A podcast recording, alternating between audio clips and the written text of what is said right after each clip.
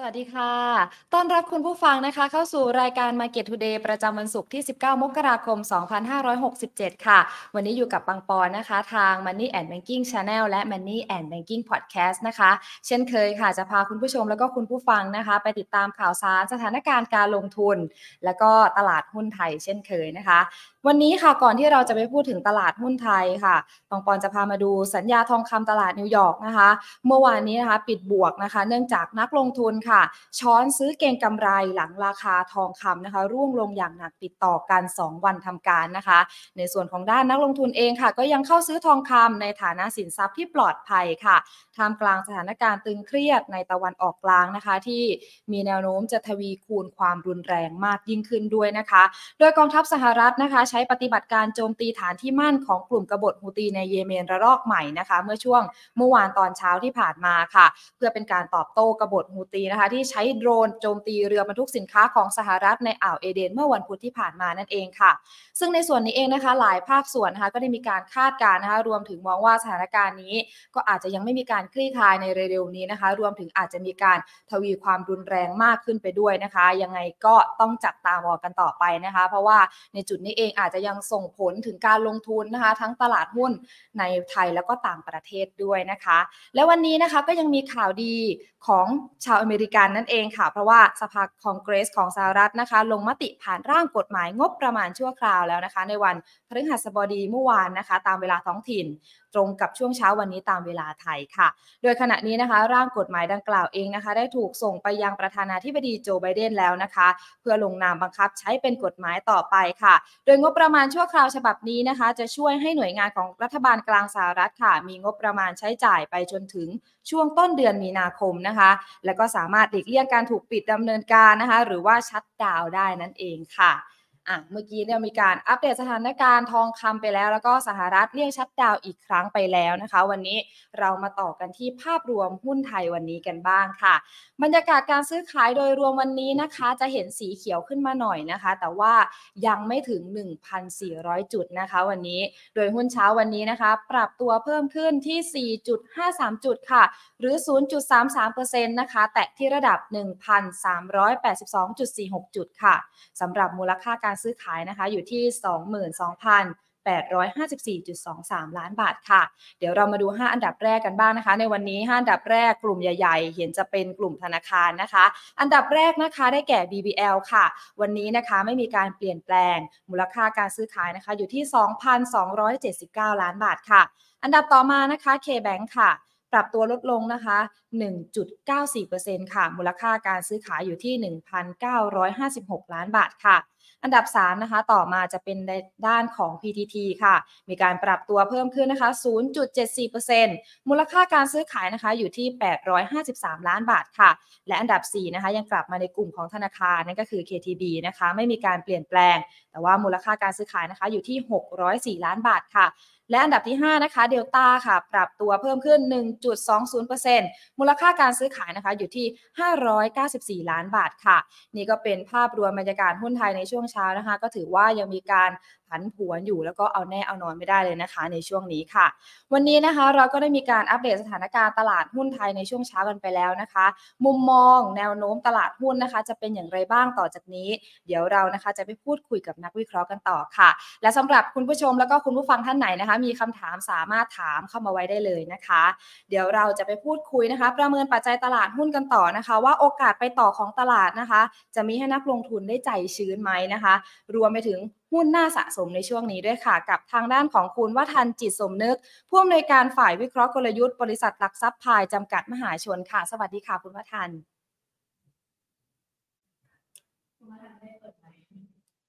สวัสดีค่ะ ครับ สวัสดีครับ สวัสดีครับ สวัสดีค่ะอ๋อสวัสดีครับ ค่ะเมื่อกี้พูดไปแล้วนะคะ คุณวัฒนกับครับตลาดหุ้นในช่วงเช้าเนาะทีนี้อยากทราบค่ะว่ามุมมองต่อการปรับฐานแรงในช่วงที่ผ่านมาเนี่ยค่ะ หลังเซตเนี่ยสามารถ ไปทดสอบที่ระดับ 1,440 จุด แต่ว่าตอนนี้ดูเหมือนว่าจะหมดแรงแล้วไหมคะ คุณว่าทันมองยังไงบ้าง เดี๋ยวเรากดเอาสกรีนของขึ้นมาหน่อยนะครับ เดี๋ยวเราค่อย ๆ ดูภาพไปพร้อม ๆ กันนะครับก็จริงๆ ตลาดหุ้นไทยช่วงที่ผ่านมามันก็ปรับฐานลงมานะครับ ก็ถ้าเรามาดูดูดูด้วยชาร์ตเนี่ยนะครับ ก็ ปรับฐานลงมาจากบริเวณสัก 1,440 จุดนะครับวันนี้ลงมาประมาณ 13เอ่อ1,380 จุดนะครับ ก็จริงๆ ผมว่าเรื่องของตลาดหุ้นช่วงนี้เนี่ยมันก็เอ่อเหมือนมีแรงกดดันเยอะนะครับ โดยเฉพาะอ่าถ้าเกิดเรามาดูข้อเราค่อยๆ มาดูข้อมูลไปไปพร้อมๆ กันเนี่ยนะครับ เราจะเห็นว่าวันนี้เนี่ยตัวบอลยูของสหรัฐนะครับ ตัว ทั้ง 2 ปีแล้วก็10 ปีเนี่ยมันก็เริ่มค่อย ๆ แบบปรับขึ้นมาเนาะนะครับก็เหมือนมันก็เป็นการส่งสัญญาณจากทางนักลงทุนนะครับ ว่าวันนี้เนี่ยตลาดนะครับเหมือนมองว่าดอกเบี้ยน่าจะกลับมาเป็นประเด็นที่กดดันอีกครั้งหนึ่งนะครับคือถ้าเกิดเราย้อนกลับไปเมื่อช่วงปลายปีที่แล้วเนี่ยนะครับประมาณสักเดือนธันวาคมเนี่ย นะครับค่ะสัญญาณของธนาคารกลางสหรัฐเองเนี่ยนะครับท่านประธานเฟดเนี่ยก็ส่งสัญญาณออกมาค่อนข้างจะชัดเจนนะครับว่าปีเนี้ยน่าจะมีการปรับอ่าปรับลดตัวดอกเบี้ยนะครับก็จะเห็นว่าในช่วงในช่วงเดือนธันวาเนี่ยเราก็เห็นว่าบอลยูมันก็เริ่มแบบค่อย ๆ แบบเอ่อปรับลงมานะครับอย่างต่อเนื่องนะครับแต่เอ่ออย่างไรก็ตามปัจจุบันเนี่ยตลาดเหมือนกับกลับมากังวลกันอีกรอบนึงนะครับเกี่ยวกับเรื่องของดอกเบี้ยเพราะอะไรเพราะว่า มันมีการรายงานตัวเลขเศรษฐกิจในอเมริกาออกมาที่ค่อนข้างดีนะครับ อย่างเมื่อคืนที่ผ่านมาเนี่ยก็มีการรายงานตัวเลขเนี่ยนะครับอยู่ตัว initial job jobless claim นะครับหรือว่าผู้ขอสวัสดิการว่างงานในสหรัฐอเมริกานะครับปรากฏว่ารายงานออกมาเนี่ยต่ำกว่าที่ตลาดคาดการไว้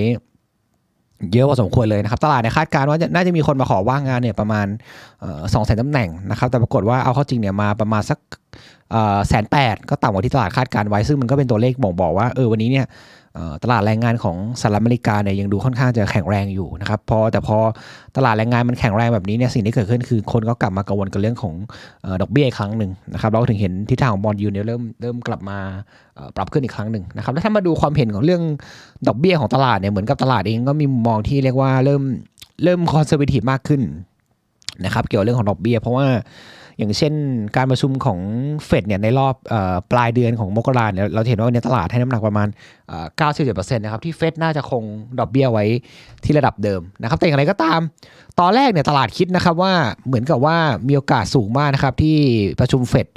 ในรอบเดือนอมีนาคมเนี่ยน่าจะเห็นการปรับลดดอกเบี้ยแต่วันนี้ผมว่าตลาดเริ่มไม่ค่อยแน่ใจแล้ว เริ่มแบบมีความคิดอีกแบบหนึ่งเพราะว่าอย่างหลังจากที่ตัวเลขแรงงานออกมาค่อนข้างแข็งแรงนะครับแล้วก็เมื่อเมื่อสองสามวันก่อนเนี่ยก็มีประธานเฟดบางท่านออกมาพูดนะครับว่าดอกเบี้ยที่ตลาดเคยมองว่าจะลดถึง 6 ครั้งในปีนี้เนี่ยเอาเข้าจริงอาจจะไม่ได้ลดไม่ได้ลดได้มากขนาดถึงถึง 6 ครั้งที่ตลาดมองไว้นะครับตลาดก็เริ่มเริ่มปรับเปลี่ยนมุมมองอีกครั้งหนึ่งนะครับคือเดิมทีเนี่ยในช่องนี้นะครับคือน้ำหนัก 53.8 หรือว่ากลมๆ คือ 54%เนี่ยคือน้ำหนักที่ตลาดคิดว่าน่าจะมีการปรับลดดอกเบี้ยลง 0.25 นะครับแต่วันแต่วันนี้เนี่ยตลาดเริ่มปรับเปลี่ยนมุมมองอีกครั้งหนึ่งนะครับ กลายเป็นว่าก่อนหน้านี้เนี่ยน้ำหนักในการปรับปรับลดดอกเบี้ยของเดือนออมีนาคมเนี่ยมันอยู่สูงมากนะครับ เกือบเกือบ80%เลย นะครับ แต่อย่างไรก็ตามปัจจุบันเนี่ยตลาดปรับลงมาเหลือเพียงแค่ 5 54%นั่นเองนะครับ แล้วก็ปรับแล้วก็ไปเพิ่มน้ำหนักในตัวเอ่อคงดอกเบี้ยมากขึ้นนะครับ ก็ก็แปลว่าวันนี้เองตลาดเริ่มเริ่มไม่มั่นใจแล้วว่าสิ่งที่ตลาดเคยคิดไว้เมื่อช่วงปลายปีที่แล้วเนี่ยว่าเฟดน่าจะมีการกดดอกเบี้ยลงสักสักหกครั้งในปีนี้เนี่ยมันจะทำอย่างนั้นได้หรือเปล่านะครับพอมันเป็นแบบนั้นจริงๆเนี่ยเรื่องของดอกบงดอกเบี้ยมันก็กลับมาเป็นแรงกดดันอีกรอบหนึ่งนะครับเราก็ถึงเห็นว่าตลาดหุ้นไทยช่วงนี้ก็เริ่ม เริ่มเป๋ๆเหมือนกันเนี่ยเพียงว่าไปไหนไม่ได้นะครับแล้วก็อีกอย่างหนึงก็คือ ถ้าเรามาดูคุณเมื่อคืนเนี่ยก็มีประธานเฟดอีกสาขาบางบางสาขาท่านนะครับคือคุณเอ่อ Raphael Bostic นะครับท่านก็ออกมาพูดในทางว่า อยากให้ policy maker นะครับหรือว่าคนที่ดำเนินโยดำเนินนโยบายเกี่ยวเรื่องของการปรับลดดอกเบี้ยเนี่ยอยากให้ดำเนินด้วยความเรียกว่าระมัดระวังหน่อยนะครับเพราะว่าวันนี้เนี่ยเศรษฐกิจเองมันยังมีความไม่ไม่แน่นอนค่อนข้างสูงนะครับโดยเฉพาะเรื่องของเนี่ยครับเรื่องตัวตัว geopolitical นะครับก็อย่างที่ท่านพิธีกรได้รายงานไปเบื้องต้นนะว่าวันนี้เรื่องของสงครามสงครามทะเลแดงกดฮูตงฮูตีนะครับเอ่อยูเครนรัสเซียเอยนะครับหรือแม้กระทั่งตัว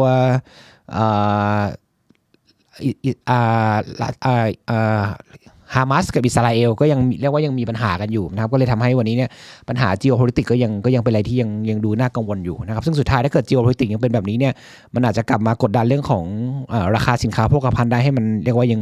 ยังอาจจะยังปรับขึ้นได้นะครับ ซึ่งถ้าเป็นอย่างนั้นเงินเฟ้ออาจจะกลับมาถ้าเงินเฟ้อกลับมาเนี่ยดอกเบี้ยอาจจะกลับมาน่ากังวลอีกรอบหนึ่งนะครับ ก็สุดท้ายก็ทำให้ตลาดหุ้นในภาพรวมทั่วโลกเนี่ย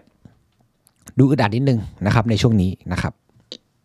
ก็ถือว่ายังดูอึดอัดอย่างเมื่อกี้ใช่ค่ะที่คุณพูดถึงดอกเบี้ยสหรัฐทีนี้ครับตัวคุณนัทนเองค่ะมีมุมมองต่อดอกเบี้ยอืมสหรัฐหลังคาดคาดหวังเชิงบวกมากเกินไปเนาะที่บอกว่าอืมทำให้บอลใช่เนี่ยตัวขึ้นรับโอกาสดอกเบี้ยที่ยังไม่เกิดขึ้นเร็วๆนี้นะคะครัมบองยังไงบ้างในจุดนี้ จริงๆ ผมว่าดอกเบี้ยปีนี้เป็นอะไรที่ก็บอกตรงว่ายังฟันธงได้ลำบากนะ แต่ถามว่าเอางี้ก่อนคือ คือทิศทางดอกเบี้ยของสหรัฐเนี่ยผมเชื่อว่าไอ้ปรับขึ้นเนี่ยคงไม่แล้วล่ะนะครับ ถามว่าทำไมถึงไม่ได้คิดว่ามันจะปรับขึ้นแล้ว ก็เป็นเพราะว่าวันนี้เนี่ยสัญญาณของเงินเฟ้อของสหรัฐเองเนี่ยมันก็ปรับลงมาต่อเนื่องแล้วนะครับ จากปีปีก่อนปีก่อนหน้าเนี่ยเงินเฟ้ออยู่ประมาณแบบแปดเก้าเปอร์เซ็นต์ใช่ไหมครับเราวันนี้เนี่ยก็ลงมาอยู่เลเวลประมาณสักสามเปอร์เซ็นต์ต้นๆแล้วล่ะเงินเฟ้อมันก็ดูเบาบางลงไปนะครับ แต่สิ่งที่ยังน่ากังวลที่ยังเป็นอะไรที่ยังยังยังตอบได้ลำบากคือว่า ปีนี้เฟดจะลดดอกเบี้ยเท่าไหร่ผมว่านี้มันยังเป็นประเด็นที่ยังยังยังตอบได้ลำบากอยู่แม้กระทั่งผมเองวันนี้เนี่ยก็ยังก็ยังก็ยังไม่สามารถจะฟันธงได้ร้อยเปอร์เซ็นต์นะครับแต่ถามว่าลดไหมคงลดแหละ น่าจะต้องมีลดบ้างนะครับ เพราะว่าวันนี้เนี่ยตัวเศรษฐกิจอเมริกาบางสัญญาณตัวเลขบางบางตัวเลขนะใช้คำว่าบางตัวเลขแล้วกันมันมันก็เห็นสัญญาณของการเรียกว่าอ่อนแอบ้างนะครับอย่างเช่นตัว PMI นะครับภาคผลิตของสหรัฐเองวันนี้ก็ลงมาลงมาต่ำกว่าเลเวล50 แล้วก็สะท้อนเหมือนกันว่าวันนี้เนี่ยมันอยู่ในภาวะที่เรียกว่าเข้าสู่หดตัวไปละ นะครับแต่อย่างไรก็ตามภาคผลิตอาจจะแย่แต่ภาคแรงงานยังดู ยังดูแข็งแรงอยู่ มันก็เลยเหมือนกับมันมีเรื่องของการแบบคอนทราสต์กันอยู่หรือว่ามันไม่สมเหตุสมผลกันอยู่ภาคผลิต แย่ภาคแรงงานยังแข็งแรงอยู่ ก็เลยเชื่อว่าดอกเบี้ยน่าจะเริ่มปรับลงแหละ เพียงแต่จะปรับลงมากน้อยแค่ไหนเนี่ยก็คงต้องค่อยๆ ค่อยๆ ตามตัวเลขเศรษฐกิจไปก่อนนะครับแต่เบื้องต้นวันนี้ตลาดเหมือนกับเริ่ม เริ่มปรับเปลี่ยนมุมมองอีกอีกครั้งหนึ่งเกี่ยวกับเรื่องของของดอกเบี้ยครับค่ะก็พูดถึงตลาดที่เปลี่ยนไปถึงดอกเบี้ยนะคะเมื่อกี้ ที่เราพูดถึงว่าตลาดหุ้นเนี่ยมันยังดูไม่รู้ว่ามีแรงจะไปต่อไหมถ้าอย่างนี้เรียกว่าต้นปีนี้ค่ะตลาดขาลงยังไม่ผ่านพ้นไปไหมคะ แล้วก็หรือว่ามันจะมีการปรับฐานใหญ่อีกครั้งไหมคะ ในส่วนของตลาดหุ้นบ้านเราเนี่ยค่ะ ผมว่าหุ้นไทยอะคิดว่า low เดิมนะครับ ถ้าเกิดเรามาดูจากดูด้วยกราฟดูด้วยชาร์ตเนี่ยผมคิดว่า low เดิมแถวแถว range สักตรงนี้ครับหนึ่งพันสามร้อยห้าสิบจุดตัวนี้ผมคิดว่าน่าจะยังรับอยู่ก่อนนะ นะครับไม่น่าไม่น่าไม่น่าจะลงไปไปต่ำกว่าโซนตรงนั้น ถามว่าทำไมก็เพราะว่า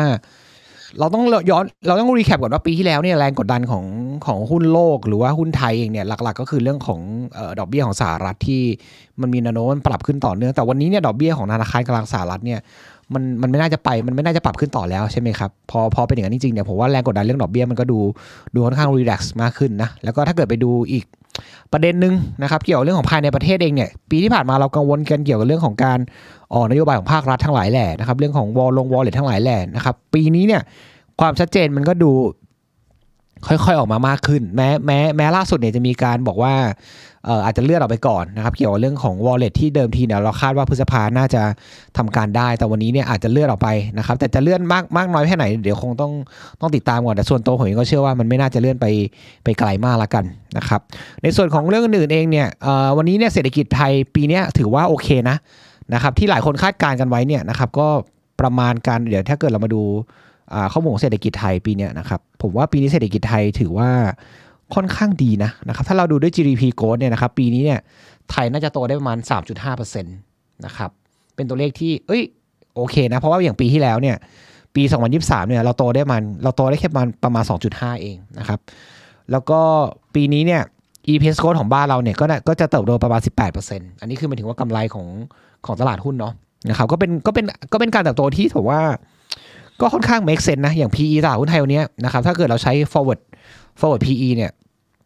มันก็เทรดประมาณ 15 เท่านะครับ P อยู่มา 15 เท่าแต่ growth growth ที่เราได้เนี่ยประมาณ 18%เนี่ยก็ถือว่าวันนี้ valuation หุ้นไทยก็ถือว่าไม่ไม่ได้จุดไม่ได้อยู่จุดที่มันแพงมากเกินไป ถ้าเกิดวันนี้หุ้นไทยอยู่พันเอย่างเงี้ยเฮ้ยเราอาจจะแบบเออเราอาจจะน่ากลัวกันได้ แต่วันนี้บังเอิญมันอยู่แบบพันสามร้อยปลายปลายอย่างเงี้ยผมคิดว่ามันเป็นโซนที่ไม่ได้น่ากลัวมาก ก็เลยคิดว่ามุมมองต่อตลาดหุ้นไทยปีนี้เราค่อนข้าง ค่อนข้างมองดีนะ นะครับยอมรับว่ามองดีเพียงแต่ระยะสั้นเนี่ยมันโดนเรื่องบอลยิวโดนเรื่องต่างๆนานากดดันทั้งหลายแหละมันทำให้ตลาดหุ้นไทยช่วงนี้มันก็ดูแบบเป๋ๆไปบ้าง แต่ผมก็เชื่อว่าในระยะถัดไปเนี่ยยังเชื่อว่าหุ้นไทยน่าจะปรับขึ้นได้นะครับ คือสายอีกสาเหตุหนึ่งนอกจากเรื่องของเศรษฐกิจไทยเนี่ยก็ ผมคิดว่าเรื่องของตัวเนี่ยครับมันเป็นแรงหนุนให้เราได้ได้ค่อนข้างดีมากนะครับ เกี่ยวกับเรื่องของค่าเงินบาท ปีนี้ค่าเงินบาทมีแนวโน้มที่อาจจะเริ่มกลับไปกลับไปแข่งค่าได้นะครับ ยังเชื่อในในในในเทรนด์แบบนั้นอยู่นะครับ เพราะว่าวันนี้เนี่ยดอกเบี้ยของธนาคารกลางสหรัฐผมเชื่อว่าน่าจะเจอจุดพีคแล้วนะครับแต่ปรับลงมากน้อยเพียงใดเนี่ยอันนี้ว่ากัน แต่ถ้าเกิดว่า ธนาคารกลางสหรัฐเริ่มปรับลงดอกเบี้ยเนี่ยนะครับแน่นอนว่าดอลลาร์จะเริ่มเห็นการอ่อนค่านะครับแล้วบาทก็จะกลับมาแข็งค่า แต่สังเกตดีนะครับในช่วงที่บาทเนี่ยในช่วงที่บาทมันแข็งค่าหรือว่าเส้นสีเหลืองเนี่ยปรับลงจะเห็นว่าตลาดหุ้นนะมักจะreact ในทางบวกอยู่แล้วนะครับมันเป็นมันเป็นแบบนั้น แล้วก็วันนี้เนี่ยอีกส่วนหนึ่งที่ผมเชื่อก็คือว่าผมคิดว่า fund flow ต่างชาติเนี่ยมีโอกาสที่จะไหลเข้ามาในหุ้นไทยบ้างนะในปีนี้อย่างอย่างปีที่แล้วเนี่ย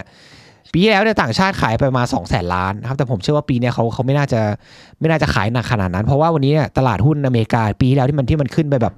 แพงๆกันนะครับวันนี้ตลาดหุ้นอเมริกามันก็ถือว่ามันค่อนข้างจะแพงมากแล้วนะครับลำพังจะให้ตลาดหุ้นอเมริกาไปต่อณตรงนี้เนี่ยผมคิดว่าก็มีความท้าทายเหมือนกันนะนะครับแต่ถ้าเกิดผมเป็นต่างชาตินะแล้วผมอาจจะมองหาสักประเทศประเทศหนึ่งที่น่าลงทุนนะผมว่าไทยเป็นประเทศหนึ่งที่ถือว่าค่อนข้างน่าลงทุนนะครับหนึ่งก็คือ ค่าเงินของเราปีนี้น่าจะมีเสถียรภาพมากขึ้น มีโอกาสที่จะแข่งค่ามากขึ้น อันนี้อันนี้ฟันโฟน่าจะแฮปปี้อยู่แล้วนะครับประเด็นที่2เนี่ยเศรษฐกิจไทยปีนี้ก็โตได้ดีอย่างที่เราเราเล่าไปเบื้องต้นเนาะนะครับโตได้สามเปอร์เซ็นต์กว่าสูงสูงเมื่อสูงกว่าเมื่อเทียบกับปีแล้วเขาะปีแล้วโตแค่แค่สองจุดห้าเองแล้ววันนี้ระดับ valuation ของหุ้นไทยมันก็อยู่ในจุดที่มันเรียกว่าเออไม่ได้แพงจนเกินไปนะครับเดี๋ยวเดี๋ยวเดี๋ยวเรามาดูกันที่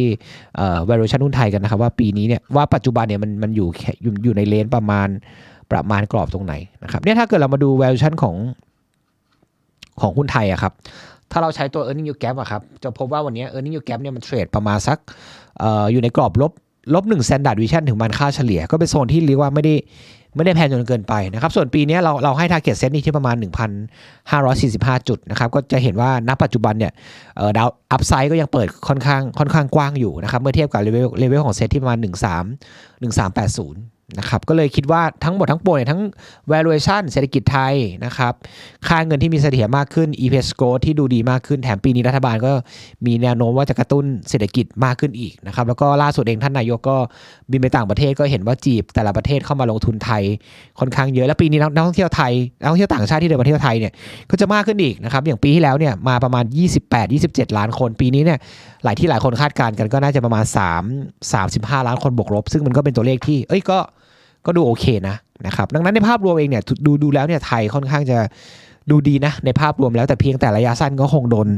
แรงกดดันเรื่องบอลยูเรื่องอะไรบ้าง แต่ยังเชื่อว่าทิศในช่วงถัดไปเนี่ยทิศทางตลาดหุ้นไทย ยังน่าจะสดใสได้ครับ ค่ะ ทีนี้มันยังมีมุมมองเชิงบวกต่อตลาดหุ้นไทยนี้อยู่ไหมคะ เพราะว่าอย่างที่คุณวัฒนก็พูดเองนะว่าเศรษฐกิจไทยเนี่ย ก็ยังถือว่าตอนนี้มันยังอ่อนแรง รวมถึงนะคะ ความหวังในการช่วยกระตุ้นเศรษฐกิจจากโครงการรัฐบาลเองอาจจะ ปีนี้อาจจะมีการกระตุ้นขึ้น แต่ว่าอย่างดิจิทัลวอลเล็ตเนี่ยที่หลาย ๆ คนก็มองว่ามันจะเข้ามากระตุ้นได้มากเนี่ย มันมีการถดออกไปอีกเนี่ยค่ะ คุณวัฒนคุณวัฒนมองอย่างไรบ้างคะครับ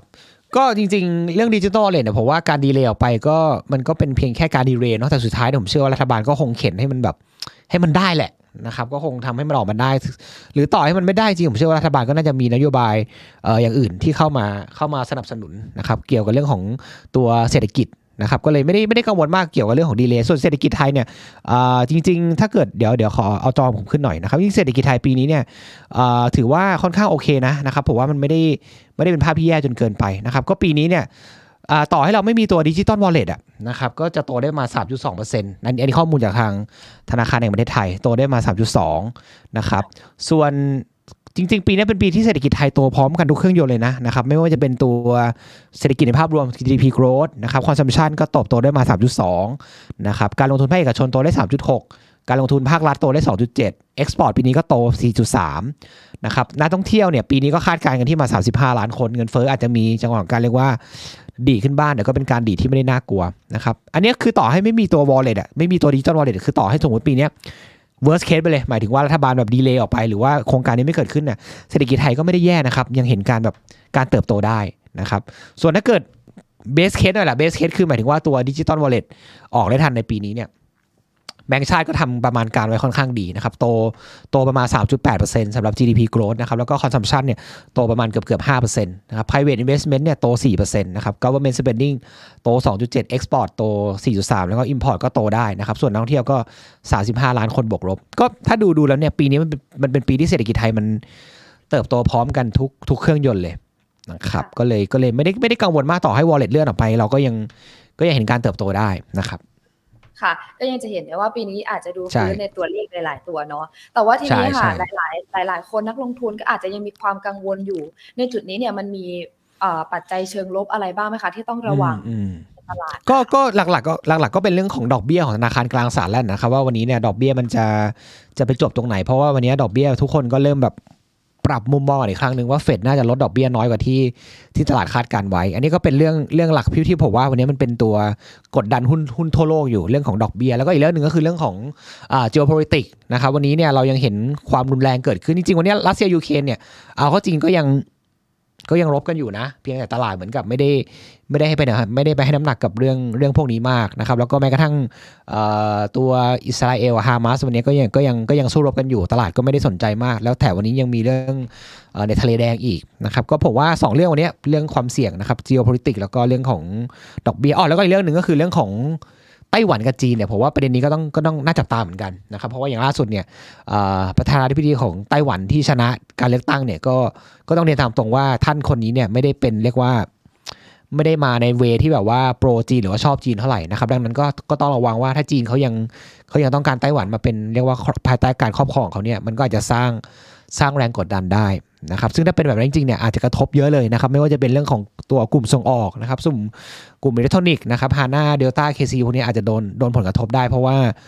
ไต้หวันเนี่ยเขาเป็นผู้ผลิตตัวเซมิคอนดักเตอร์เนี่ยเบอร์หนึ่งหนึ่งนะครับโดยเฉพาะตัว TSMC นะครับซึ่งถ้าเกิดเป็นเป็นแบบนั้นเนี่ยมันก็อาจจะเกิดปัญหาเรื่องของห่วงโซ่อุปทานได้นะครับก็ฝากไว้ 3 เรื่องแล้วกันนะครับความเสี่ยงตลาดหุ้นนะครับเรื่องอ geopolitics นะครับเรื่องไต้หวันจีน แล้วก็เรื่องของดอกเบี้ยของเฟดประเด็นพวกนี้เป็นประเด็นกดดันอยู่แต่ถ้าเกิดว่าประเด็นต่างๆ เหล่านี้มันค่อยๆ คลายตัวได้เนี่ยผมคิดว่า ภาพทุกอย่างก็น่าจะค่อยๆค่อยๆดีขึ้นแล้ววันนี้หุ้นไทยอยู่อยู่ในจุดที่เรียกว่าไม่แพงมากก็มีลุ้นที่จะฟื้นฟื้นตัวได้แรงนะครับส่วนอเมริกาปีนี้ผมค่อนข้างจะระมัดระวังหน่อยนะครับเพราะว่าตลาดหุ้นเขาค่อนข้างจะขึ้นมาแพงมากแล้วนะครับ ค่ะ ก็อย่างที่คุณวัฒนบอกไปนะคะ ปัจจัยลบสำหรับนักลงทุนก็ยังต้องดูในเรื่องของดอกเบี้ยธนาคารกลางสหรัฐนะคะ แล้วก็ความรุนแรงของสงครามเนาะรวมไปถึงไต้หวันกับจีนด้วยที่ยังคงต้องดูต่อไปนะคะ ในส่วนของอาหุ้นที่อาจจะกระทบก็คือเซมิคอนดักเตอร์ทีนี้ใช่ในส่วนของหุ้นกลุ่มส่งออกหรือว่าเซมิคอนดักเตอร์นี่ครับคือ คนที่ถ้าคนที่มีคนสนใจที่อยากจะดูหรืออยากจะเล่นเนี่ย มันยังควรจะเก็บไหมคะ หรือว่าควรจะไม่ซื้อแล้วหรือว่ายังไงดีคะ คือจริงต่อๆอ่าเดี๋ยวอ่าโอเคเดี๋ยวเอาจอผมขึ้นมาหน่อยกันคือจริง ๆ วันนี้เนี่ยนะครับกลุ่มในตัวของเซมิคอนดักเตอร์เนี่ยจริงๆ บ้านเราไม่ได้มีใครที่แบบว่าเป็นแบบเซมิคอนดักเตอร์จ๋าขนาดนั้นละกันนะครับคือคือเราเราไม่ได้เป็นเหมือนแบบเราไม่ได้เป็นเหมือนแบบ TSMC ใช่ไหมเราไม่ได้เป็นไม่ได้เป็นแบบ NVIDIA เพียงแต่เราเรามีเรามีเหมือนกับเป็นเป็นเหมือนซัพพลายเออร์ให้เขาละกันที่แบบส่ง ส่งวัตถุดิบให้นะครับ อย่างเช่นพวก HANA Delta KCE พวกเนี้ยนะครับคือจริงๆ ก่อนหน้านี้กลุ่มเนี้ยขึ้นมาค่อนข้างเยอะนะครับ HANA KCE Delta นะครับก็คาดหวังเกี่ยวเรื่องของการการเติบโตของเศรษฐกิจโลก การเติบโตของตัวทีม EV นะครับจริงๆ กลุ่มเนี้ยยังเป็นกลุ่มหลักที่เรียกว่าเป็นเป็น megatrend อยู่ละกันที่ยังได้ย่ายอานิสงส์จากเรื่องของการเติบโตของเศรษฐกิจโลก แล้วก็การเติบโตของตัว EV นะครับแต่วันนี้เราก็ต้องยอมรับเหมือนกันว่าราคาหุ้นในกลุ่มพวกเนี้ยมันก็ มันก็ปรับขึ้นมาค่อนข้างเยอะเหมือนกัน ก็อาจจะต้องเรียกว่าระมัดระวังหน่อย แล้วก็ยังมียังมีประเด็นกดดันเกี่ยวกับเรื่องของจีนแล้วก็ไต้หวันอีกนะครับคือส่วนตัวเนี่ยผมคิดว่ากลุ่มนี้ระยะยาวยังดีเพียงแต่ระยะสั้นเนี่ยมันอาจจะอาจจะมีเรื่องของการปรับขึ้นของราคาที่ขึ้นมาเยอะนะครับแล้วก็มีแรงกดดันเกี่ยวเรื่องของอจีน แล้วก็ไต้หวันที่ยังเป็นตัวคอยแบบคอยกดดันอยู่ ซึ่งถ้าเกิดเขาเขามีปัญหาหรือว่าหรือว่าสู้รบต่อกันเนี่ยกลุ่มเนี่ยพวกนี้อาจจะโดนโดนแรงกระทบได้ก่อนนะครับแต่ถ้าเกิดเราเราสวิตไปหาพวก domestic play ในในประเทศเนี่ยผมคิดว่ากลุ่มพวกนี้มีความน่าสนใจมากกว่านะครับ เพราะว่ามันมันเป็นกลุ่มที่ดูแล้วค่อนข้างจะปลอดภัยเนาะเหมือนกับหัวข้อวันนี้นะว่าว่าหาหุ้นปลอดภัยนะคืออย่างกลุ่มส่งออกเนี่ยมันยังมีเรียกว่าคือมันน่าสนใจในระยะยาวแหละเพียงแต่ระยะสั้นเนี่ยแรงกดดันมันดูมันดูเยอะเหลือเกินเราถึงเห็นว่าทำไมราคาหุ้นใน KC HANA Delta ช่วงนี้มันถึงแบบ ค่อยๆ ปรับลงมานะครับแต่โดเมสิกเพลย์ผมเชื่อว่ายังยังค่อนข้างจะแข็งแรงอยู่ในในในปีนี้นะครับ เพราะว่าอย่างที่บอกไปคือเศรษฐกิจไทยปีนี้ค่อนข้างจะจะไปได้ดีมากนะครับในโดยเฉพาะเรื่องของการบริโภคในประเทศแล้วก็แล้วก็การท่องเที่ยวไทยนะครับ ค่ะ นี่ก็เป็นเหมือนคำแนะนำเนาะในส่วนของ หุ้นกลุ่มส่งออกที่คุณวัฒนบอกไว้นะคะ ทีนี้ค่ะครับคุณวัฒนในช่วงนี้ค่ะอืมจะเห็นว่าหลายธนาคารนะคะ มีการเริ่มทยอยประกาศผลประกอบการมาแล้วค่ะครับผมทีนี้อยากได้อืมอืมมองในหุ้นของกลุ่มฝั่งธนาคารบ้างพอดีมีทางบ้านถามมาด้วยว่า ตอนนี้ในฝั่งอืมธนาคารเนี่ยน่าเก็บไหมหรือว่าขอรอก่อนค่ะ คือจริง ๆ ปีนี้กลุ่มธนาคารเนี่ยเป็นกลุ่มที่อาจจะไม่โดดเด่นมากเมื่อเทียบกับปีที่แล้วละกันนะครับ คือ คืออย่างปีที่แล้วเนี่ยถ้าเกิดเราดูที่ที่ที่ทางพายออกบทวิเคราะห์มาเนี่ยนะครับคือคือตัว BBL เนี่ยนะครับอย่าง BBL เนี่ยไม่น่าเชื่อนะว่า ปีที่แล้วเนี่ยปี 2023อะโหกำไรโต 42%เนี่ยดูตรงนี้นะครับเนี่ยกำไรของเขาเนี่ยโตประมาณ 42%ด้วยกัน แต่ถามว่าหลักๆใน BBL ในปีที่ผ่านมามันโตจากอะไรนะครับ ก็ต้องบอกกันตามตรงว่าเขาโตจากตัวนี้เลยนะครับ net net interest income นะครับหรือว่ารายได้ดอกเบี้ยรายได้ดอกเบี้ยสุทธิของ BBL เพราะว่าปีที่แล้วเนี่ย สิ่งที่มันเกิดขึ้นก็คือว่าแบงก์ชาติเป็นไงครับมีการปรับขึ้นดอกเบี้ยนโยบายใช่ไหมครับ ซึ่งพอแบงก์ชาติปรับขึ้นดอกเบี้ยนโยบายเนี่ยแบงก์พาณิชย์เองก็มีการปรับขึ้นตัวดอกเบี้ยเงินกู้ใช่ไหมครับมันก็ทำให้ส่วนต่างดอกเบี้ยหรือว่าตัว net interest margin เนี่ยมันค่อยๆ ปรับขึ้นปรับขึ้นเนี่ยถ้าเกิดเรามาดู net interest margin เนี่ยเห็นไหมครับเราเห็นว่านิมของตัว BBL เนี่ยค่อยๆ ดีขึ้นอย่างต่อเนื่องเลยนะครับจาก 2.8 2.8 2.9 3.1 แล้วก็ไตรมาสล่าสุดเนี่ยอาอยู่ที่ 3.2%ด้วยกันนะครับ ส่วนทั้งปีเนี่ยอยู่ที่ประมาณสักสักสัก3%ด้วยกันสำหรับตัว net interest margin ก็ปรับขึ้นมาได้ค่อนข้างดีนะครับแต่ปีนี้เนี่ย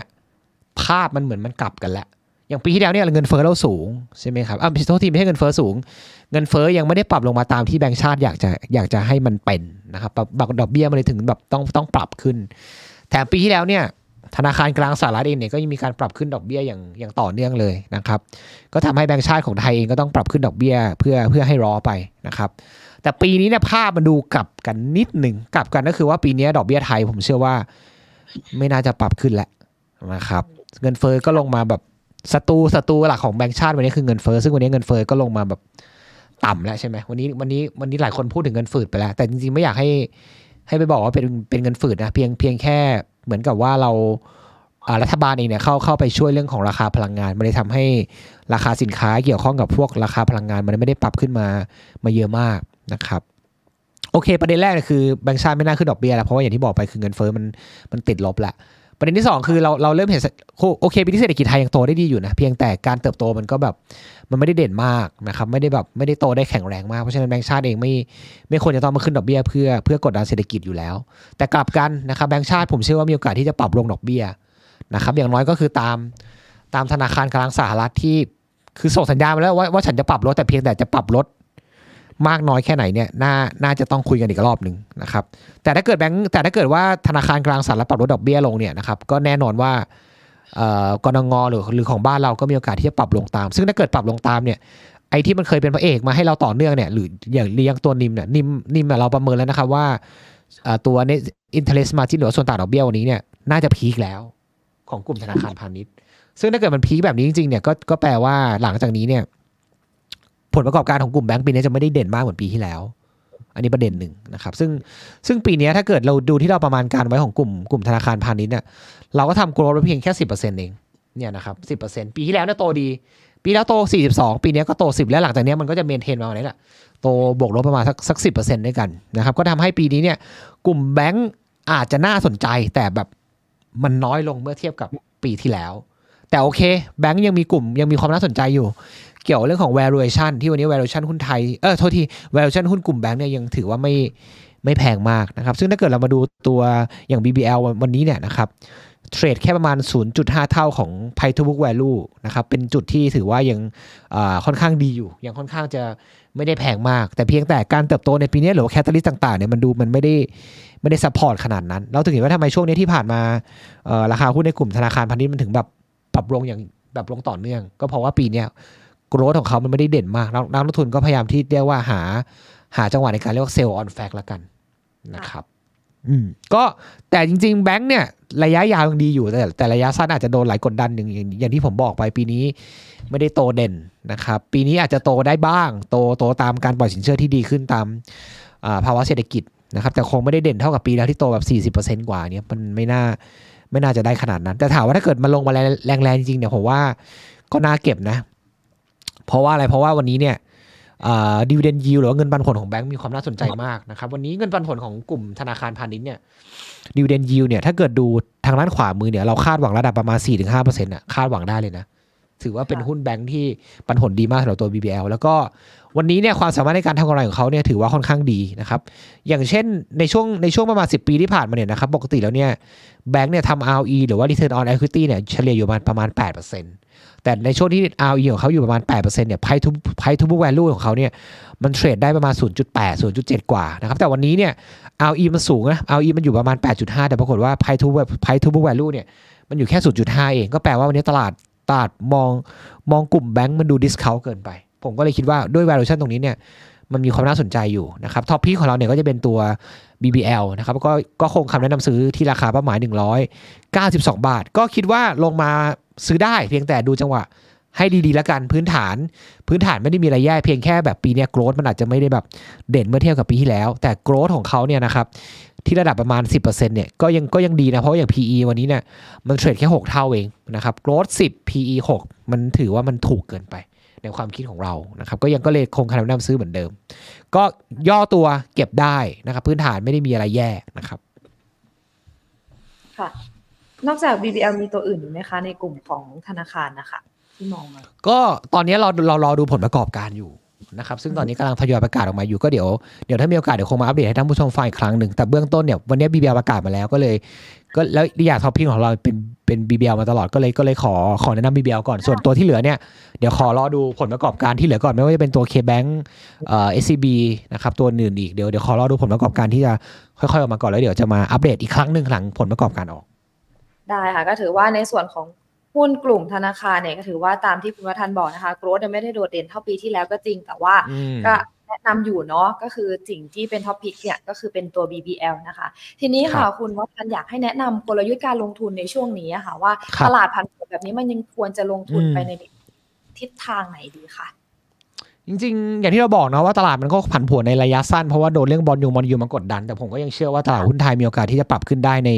ในช่วงถัดไปด้วย valuation ที่ไม่แพง เศรษฐกิจเติบโตได้ดี แล้วก็คาดหวังว่าฟันโฟปีนี้ไม่ต้องซื้อก็ได้แต่ขอยังขอให้ขายน้อยลง ซึ่งก็น่าจะเป็นในในในอย่างนั้นอยู่แล้ว เพราะฉะนั้นกลยุทธ์การลงทุนที่ที่เราแนะนำวันนี้เนี่ยเราก็มองว่าแถวเนี้ยมันเป็นโซนในการเรียกว่าทยอยเก็บละกันนะครับเพราะว่าความความกังวลเรื่องดอกเบี้ยเนี่ยผมเชื่อว่าเดี๋ยวมันจะจบได้แหละ นะครับเดี๋ยวตลาดก็คงจะแอดแอดจัดเรื่องของเรื่องของดอกเบี้ยใหม่และแอดจัดเรื่องของเงินเฟ้อใหม่แอดจัดเรื่องของตัวเลขเศรษฐกิจใหม่นะครับก็เดี๋ยวก็สุดท้ายประเด็นพวกเหล่านี้ก็จะเป็นประเด็นที่ตลาดก็จะค่อย ๆ แบบชาชินไปเองนะครับแล้วถ้าดอกเบี้ยเนี่ยมันเจอจุดพีคแล้วผมเชื่อว่าตลาดมันก็ตลาดมันน่าจะผ่อนคลายได้นะ ถ้ามันเจอจุดที่มันพีคไปแล้ว มันไม่น่าจะมาแบบกดดันอะไรกันขนาดนั้น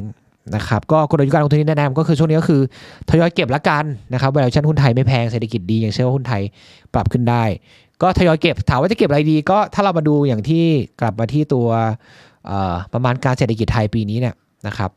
มันเป็นปีแห่งมันปีมันมันยังเป็นปีต่อเนื่องของการบริโภคไทยนะครับ ที่ทุกคนก็คาดหวังว่า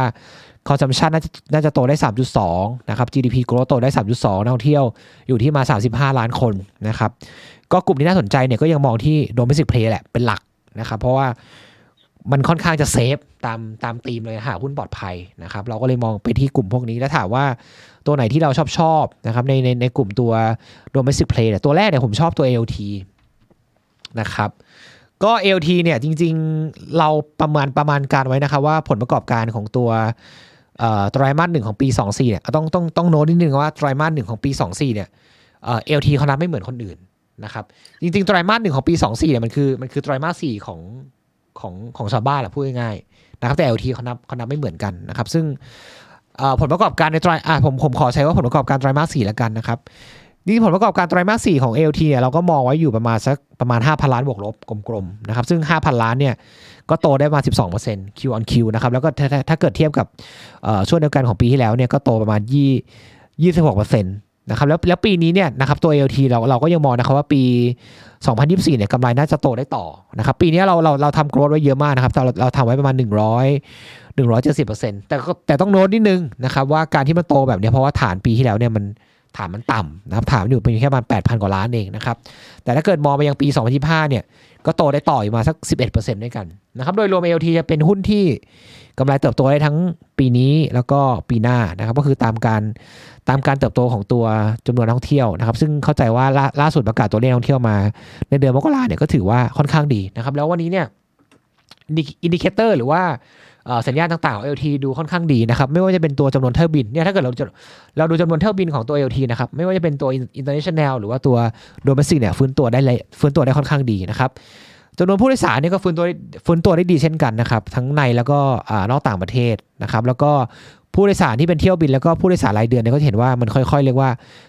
ฟื้นตัวได้ได้อย่างต่อเนื่องนะครับกำลงกำไรเราก็คาดหวังว่า หลังจากนี้น่าจะเริ่มเห็นการฟื้นตัวได้ได้ต่อเนื่อง แต่บังเอิญมันส่วนทางกับราคาหุ้นนะครับที่ราคาหุ้นวันนี้ของ LT นั้นแบบนั้นปรับลงมาตรงเนี้ยนะครับก็เลยมองเป็นโอกาสมากกว่าด้วยผลประกอบการที่อะเราเริ่มเห็นการฟื้นตัวแล้วราคาหุ้นวันนี้ก็ลงมาปรับฐานมาให้อยู่ในจุดที่มันน่าสะสม แล้วก็ ก็ต้องเรียนตามตรงว่าถ้าเราเชื่อในการท่องเที่ยวไทย ซึ่งผมคิดว่าในระยะยาวเนี่ยการท่องเที่ยวไทยน่าจะไปได้ ไปได้ต่อเนื่องไปได้อย่างไกลนะครับ ก็ LT จะเป็นหุ้นตัวแรกที่ได้ประโยชน์จากจากการท่องเที่ยวแน่นอนนะครับ ส่วนตัวเลขท่องเที่ยวปีนี้นะครับ ก็อย่างที่เราเราเล่าไปเบื้องต้นนะครับว่า ก็คาดหวังได้ประมาณ 35 ล้านคน 34.5 ล้านคนก็ ก็จะโตขึ้นมาเทียบกับปีก่อนเพราะปีก่อนอยู่แค่มันยี่28ล้านคนเองนะครับก็ตัวแรกเป็น LT ตัวที่2ที่เราชอบเนี่ยแน่นอนเน้นที่ domestic play เหมือนเดิมนะครับ ชอบตัวอ่า CPO นะครับตัว7 e เ e ่ e นะครับก็ ผลประกอบการไตรมาส4ที่เราคาดการไว้เนี่ย เราคาดไว้ประมาณเกือบเกือบ5,000ล้านแล้วกัน5,000ล้านกลมๆนะครับ ก็ถ้าเกิด5,000ล้านเนี่ย ก็จะโตประมาณ 68%เมื่อเทียบกับช่วงเดียวกันของปีที่แล้ว แล้วก็โตโตประมาณ 14%อ่า Q on Q นะครับ เป็นหลักๆเนี่ยเป็นเพราะว่าอยอดขายต่อสาขาเนี่ยหรือว่าเซมตัวเซลโกรเนี่ยเราคาดว่าน่าในว่าในไตรมาส4เนี่ยจะโตได้ประมาณประมาณ 3%แถมบริษัทลูกของเขาเนี่ยนะครับไม่ว่าจะเป็นตัว CPX นะครับทั้งแมคโครแล้วก็โลตัสตัวนี้เนี่ย เริ่มเห็นการกลับเริ่มเริ่มเห็นการฟื้นตัวนะครับ แถมราคาหุ้นที่ผ่านมายังลงอีกนะครับนี่ราคาหุ้นที่ผ่านมาของ CPALL ก็ปรับลงมา แต่ในส่วนทางผลประกอบการที่ถือว่าค่อนข้างดี แล้วถ้าเกิดว่ารัฐบาลนะครับอนุมัติตัวดิจิตอลวอลเล็ตเนี่ยผมเชื่อว่า CPALL ก็จะเป็นหุ้นที่ได้ประโยชน์จากประเด็นนี้ ซึ่งผมเชื่อว่าวันนี้เนี่ย CPALL อะราคาหุ้นของเขาเนี่ยยังไม่ได้รับรู้ประเด็นบวกของตัว ดิจิตอลวอลเล็ตเท่าไหร่สสสส่วนอสอดคล้องกับราคาหุ้นที่มันมันปรับลงมา ก็แปลว่าวันนี้ราคาหุ้นที่มันปรับลงมาวันนี้เนี่ยคิดว่าราคาหุ้นยังไม่ได้ยังไม่ได้รับรู้ปัจจัยบวกเกี่ยวเรื่องของ wallet ถ้า wallet ผ่านนะครับมีการใช้จริงเนี่ยคิดว่า c p o จะได้ได้ประโยชน์ตรงนี้แล้วก็ราคาหุ้นก็มีโอกาสที่จะ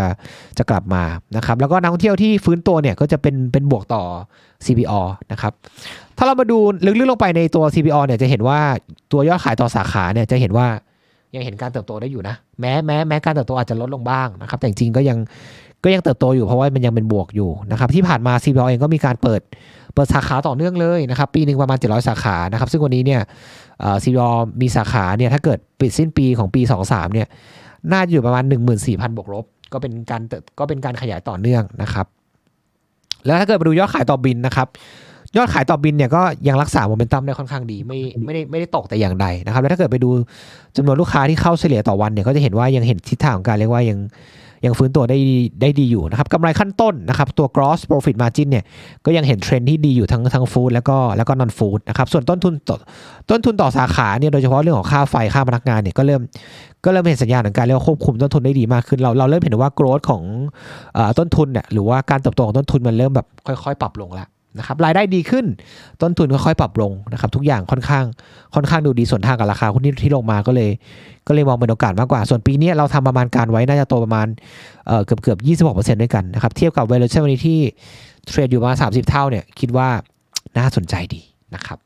สำหรับตัว CPALL แล้วก็ AOT สุดท้ายเนี่ยชอบตัวนี้นะครับคือตัวอาจจะหนี theme domestic play หน่อยนะครับมาดูที่ตัวไทยูเนียนกันบ้างนะครับเพราะว่า ไทยูเนียนเนี่ยเพิ่งประกาศชัดเจนนะครับว่าจะเลิกเลิกเลิกรับรู้Red Lobster คือต้องเล่าก่อนว่าก่อนหน้านี้เนี่ย TU เองเนี่ยเขาถือหุ้นใน Red Lobster ที่เป็นร้านอาหารในสหรัฐอเมริกานะครับแล้วที่ผ่านมาเนี่ยก็เรียกว่าขาดทุนต่อเนื่องนะครับมีประสบภาวะขาดทุนต่อเนื่องแต่ปัจจุบันเนี่ยล่าสุดเนี่ยเขาก็แจ้งตลาดหลักทรัพย์แล้วนะครับว่า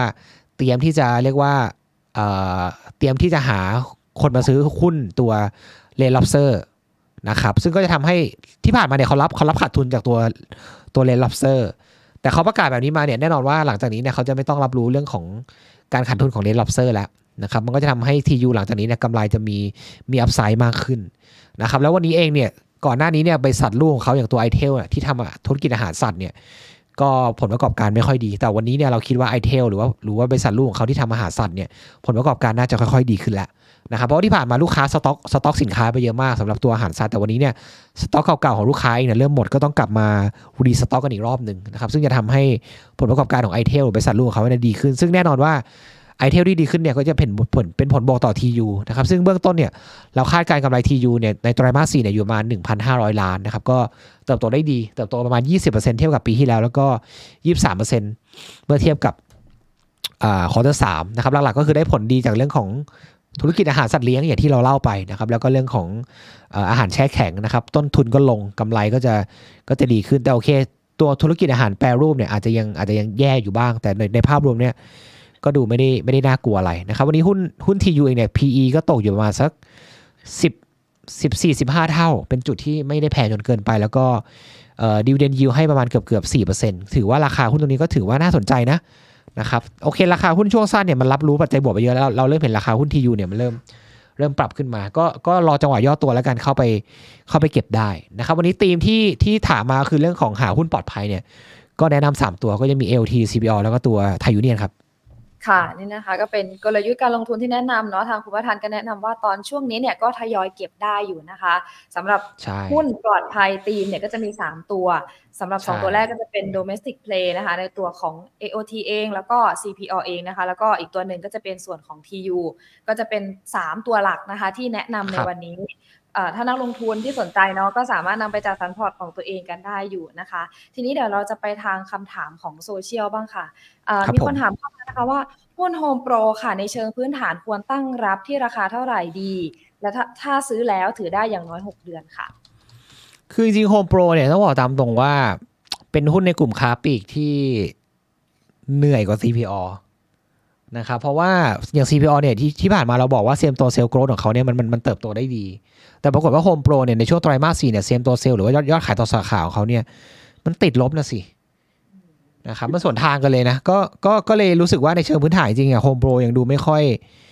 ไม่ค่อยอยู่ในจุดที่มันแข็งแรงมากนักนะครับเพราะฉะนั้นถ้าเกิดจะลงทุนในโฮมโปรจริงเนี่ยผมว่า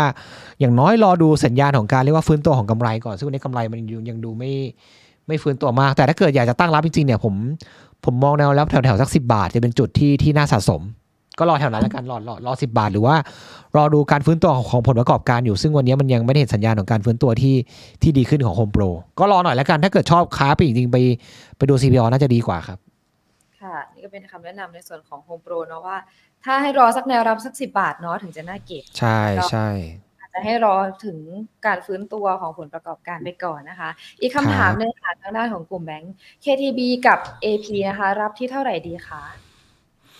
เอ่อถ้าเป็นแนวรับใช่ไหมครับสำหรับตัว KTB เนี่ยผมผมมองแถวแถวๆสักอ่าตอนนี้มันมันมันหลุดแนวรับมาแล้วเนอะมันหลุดแนวรับที่บริเวณสัก 18 บาทมา ก็ผมว่าแถวเนี้ยอะโอเค อาจจะรับสักไม้หนึ่งก่อน แถว 18 บาทรับไม้หนึ่งก่อนนะครับ แล้วก็ถ้า ถ้าดูด้วยสัญญาณของการของของของกราฟเนี่ยมันอาจจะมันอาจจะลงไปได้ถึงประมาณสักสัก17บเจ็ดบาทนะครับดังนั้นแถวนี้ก็รับไม้หนึ่งก่อนรับรับรับแถว18บแปดบาทไม้หนึ่งก่อนแล้วก็ลงมารับเพิ่มแถวสัก17บาทจะเป็นจุดหนึ่งจะเป็นอีกจุดหนึ่งที่น่าสนใจนะครับส่วนเชิงพื้นฐานจริงเนี่ยเดี๋ยวขอรอดูผลประกอบการก่อนเพราะว่า KDB ยังไม่ได้ยังไม่ได้ประกาศผลประกอบการออกมานะครับส่วน AP นะครับอสังหาเป็นกลุ่มหนึ่งที่ผมว่าน่าสนใจ นะครับด้วยสัญญาณของการฟื้นตัวของเศรษฐกิจ แล้วก็ผมมองว่า valuation ของหุ้นอสังหาเนี่ยมันมันไม่ได้อยู่ในจุดที่มันแพงจนเกินไปนะครับอย่าง AP วันนี้ซื้อขายกันเนี่ยก็ประมาณแค่ 6 เท่า PE เอง อยู่ในจุดที่เรียกว่าค่อนข้างค่อนข้างถูกมองเป็นกลุ่มหนึ่งที่น่าสนใจนะ แล้วก็ดอกเบี้ยที่มันเจอเจอจุดพีเนี่ยก็จะเป็นบวกต่อตัว AP นะครับ ส่วนแนวรับเนี่ยประเมินไว้แถวๆสัก 10 บาท 40 จะเป็นจุดที่น่าสนใจสำหรับตัว AP ก็รอย่อไปแถวนั้นแล้วกันแล้วค่อยรับกัน ค่ะนั่นก็เป็นในส่วนของ KT KTB กับ AP นะคะ ทีนี้มาขอแนวโน้ม TTA แนวรับค่ะเอ่อ TTA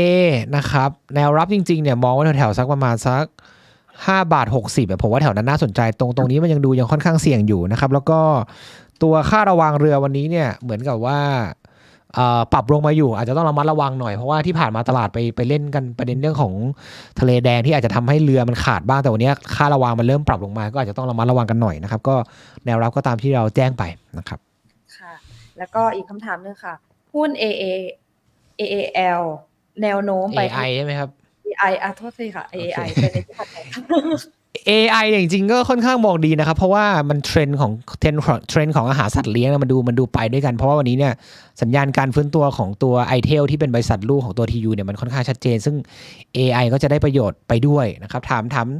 ถามถึงแนวรับจริงๆเนี่ยผมผมมองว่าแถวๆสักเอ่อถ้าเกิดดูดูด้วยดูดูด้วยชาร์ตเนี่ยนะครับ ก็มองไว้ประมาณ 4 บาทจะเป็นแนวรับของตัว AI ก็รอย่อมามาสัก 4 บาทแล้วค่อยเข้าไปเก็บกันก็ได้นะครับผมค่ะต่อไปค่ะ KGI ค่ะ ขออีกตัวได้ไหมคะ จริง ๆ KGI อะก็ต้องบอกตามตรงว่ายังแอบดูเหนื่อยนิดนึงนะครับ เพราะว่าเป็นหุ้นโบรกเกอร์เนาะซึ่งซึ่งปีนี้วอลุ่มในการซื้อขายของของตลาดหุ้นไทยปีนี้มันดูค่อนข้างดรอปนะครับ ซึ่งมันอาจจะส่งผลต่อส่งผลต่อผลประกอบการในกลุ่มของตัวโบรกเกอร์ได้ก็อาจจะต้องเรามาระวังกันหน่อยยังยังยังยังยังไม่แนะนำดีกว่ายังดูว่ายังดูไม่ค่อยน่าสนใจนะครับใช่ไม่แนะนำเนาะสำหรับตัว KGI ใช่และตัวสุดท้ายค่ะมิ้นท์ค่ะ ราคานี้น่าสนใจไหมคะตอนนี้ มิ้นมินบอกว่าราคานี้น่าสนใจมากนะครับ เพราะว่าราคาหุ้นปรับลงมาค่อนข้างเยอะนะครับ แล้วปีนี้ผลประกอบการของมิ้นก็จะดีขึ้นนะครับ วันนี้ยอดยอดขายต่อสาขาในร้านอาหารของมิ้นเนี่ยมันมันมันเห็นการเติบโตที่ค่อนข้างเด่นนะครับแล้วธุรกิจโรงแรมเองวันนี้เนี่ยก็เริ่มเห็นการฟื้นตัวที่ดีนะครับแล้วก็ปีนี้เนี่ยเราวิเคราะห์ในในค่าเฉลี่ยของเซสซันเนี่ยก็ประเมินว่าผลประกอบการมิ้นก็น่าจะโตได้มันเอ่อสิบถึงยี่สิบเปอร์เซ็นต์นะครับก็เป็นอะไรที่ที่ดูดีเพียงแต่ช่วงสั้นที่ผ่านมาราคาหุ้นก็ปรับฐานลงมารับรับแรงรับแรงกดดันเยอะนะครับแต่ผลประกอบการในภาพรวมเนี่ยดูจะเห็นการฟื้นตัวได้ดีอยู่ทั้งธุรกิจอาหารแล้วก็โรงแรม ก็มองเป็นตัวหนึ่งที่น่าสนใจนะครับ ค่ะ อีกตัวหนึ่งค่ะวันดีเพิ่งถามมาเมื่อกี้ครับ LH เป็นยังไงบ้างคะ LH เนี่ยภาพไปคล้าย AP เลยนะครับว่าสังหาปีนี้ยังยังดูค่อนข้างดีอยู่เพียงแต่ LH เนี่ยเขาถือ Home Pro อยู่เขาอาจจะโดน Home Pro เนี่ยกดดันบ้างนะครับก็เลยอาจจะทำให้ก็เลยทำให้ราคาหุ้นในช่วงที่ผ่านมาเนี่ย ปรับฐานลงมาตาม Home Pro เลยก็แนะนำคล้ายๆกันแล้วกันนะครับว่า รอเห็นการฟื้นตัวของ Home Pro ก่อนแล้วค่อยแล้วค่อยพิจารณาถึงเรื่องของ LH แต่ราคานี้ถามว่าพอคาดพอ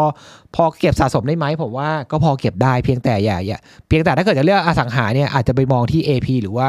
สุภารัยน่าจะดูแบบเป็นหุ้นที่ปลอดภัยกว่ากว่า LH แล้วกันนะครับได้ค่ะโอเคค่ะนั่นก็ เรียกได้ว่านะคะ โดยรวมสถานการณ์การลงทุน แล้วก็โดยเฉพาะตลาดหุ้นที่ขาขึ้นขาลงแบบนี้นะคะ ยังครัคบงต้องติดตามกันอย่างต่อเนื่องนะคะ คุณวัฒนวันนี้นะคะอืมต้องขอขอบคุณคุณวัฒนมาก ๆครับค่ะผมที่มาให้ยินดีครับแนะนำแนวทางการจัดสรรพอร์ตนะคะ รวมถึงหุ้นที่น่าซื้อในช่วงนี้ด้วยนะคะ วันนี้ขอบคุณมากๆเลยค่ะครับสวัสดีครับสวัสดีครับค่ะ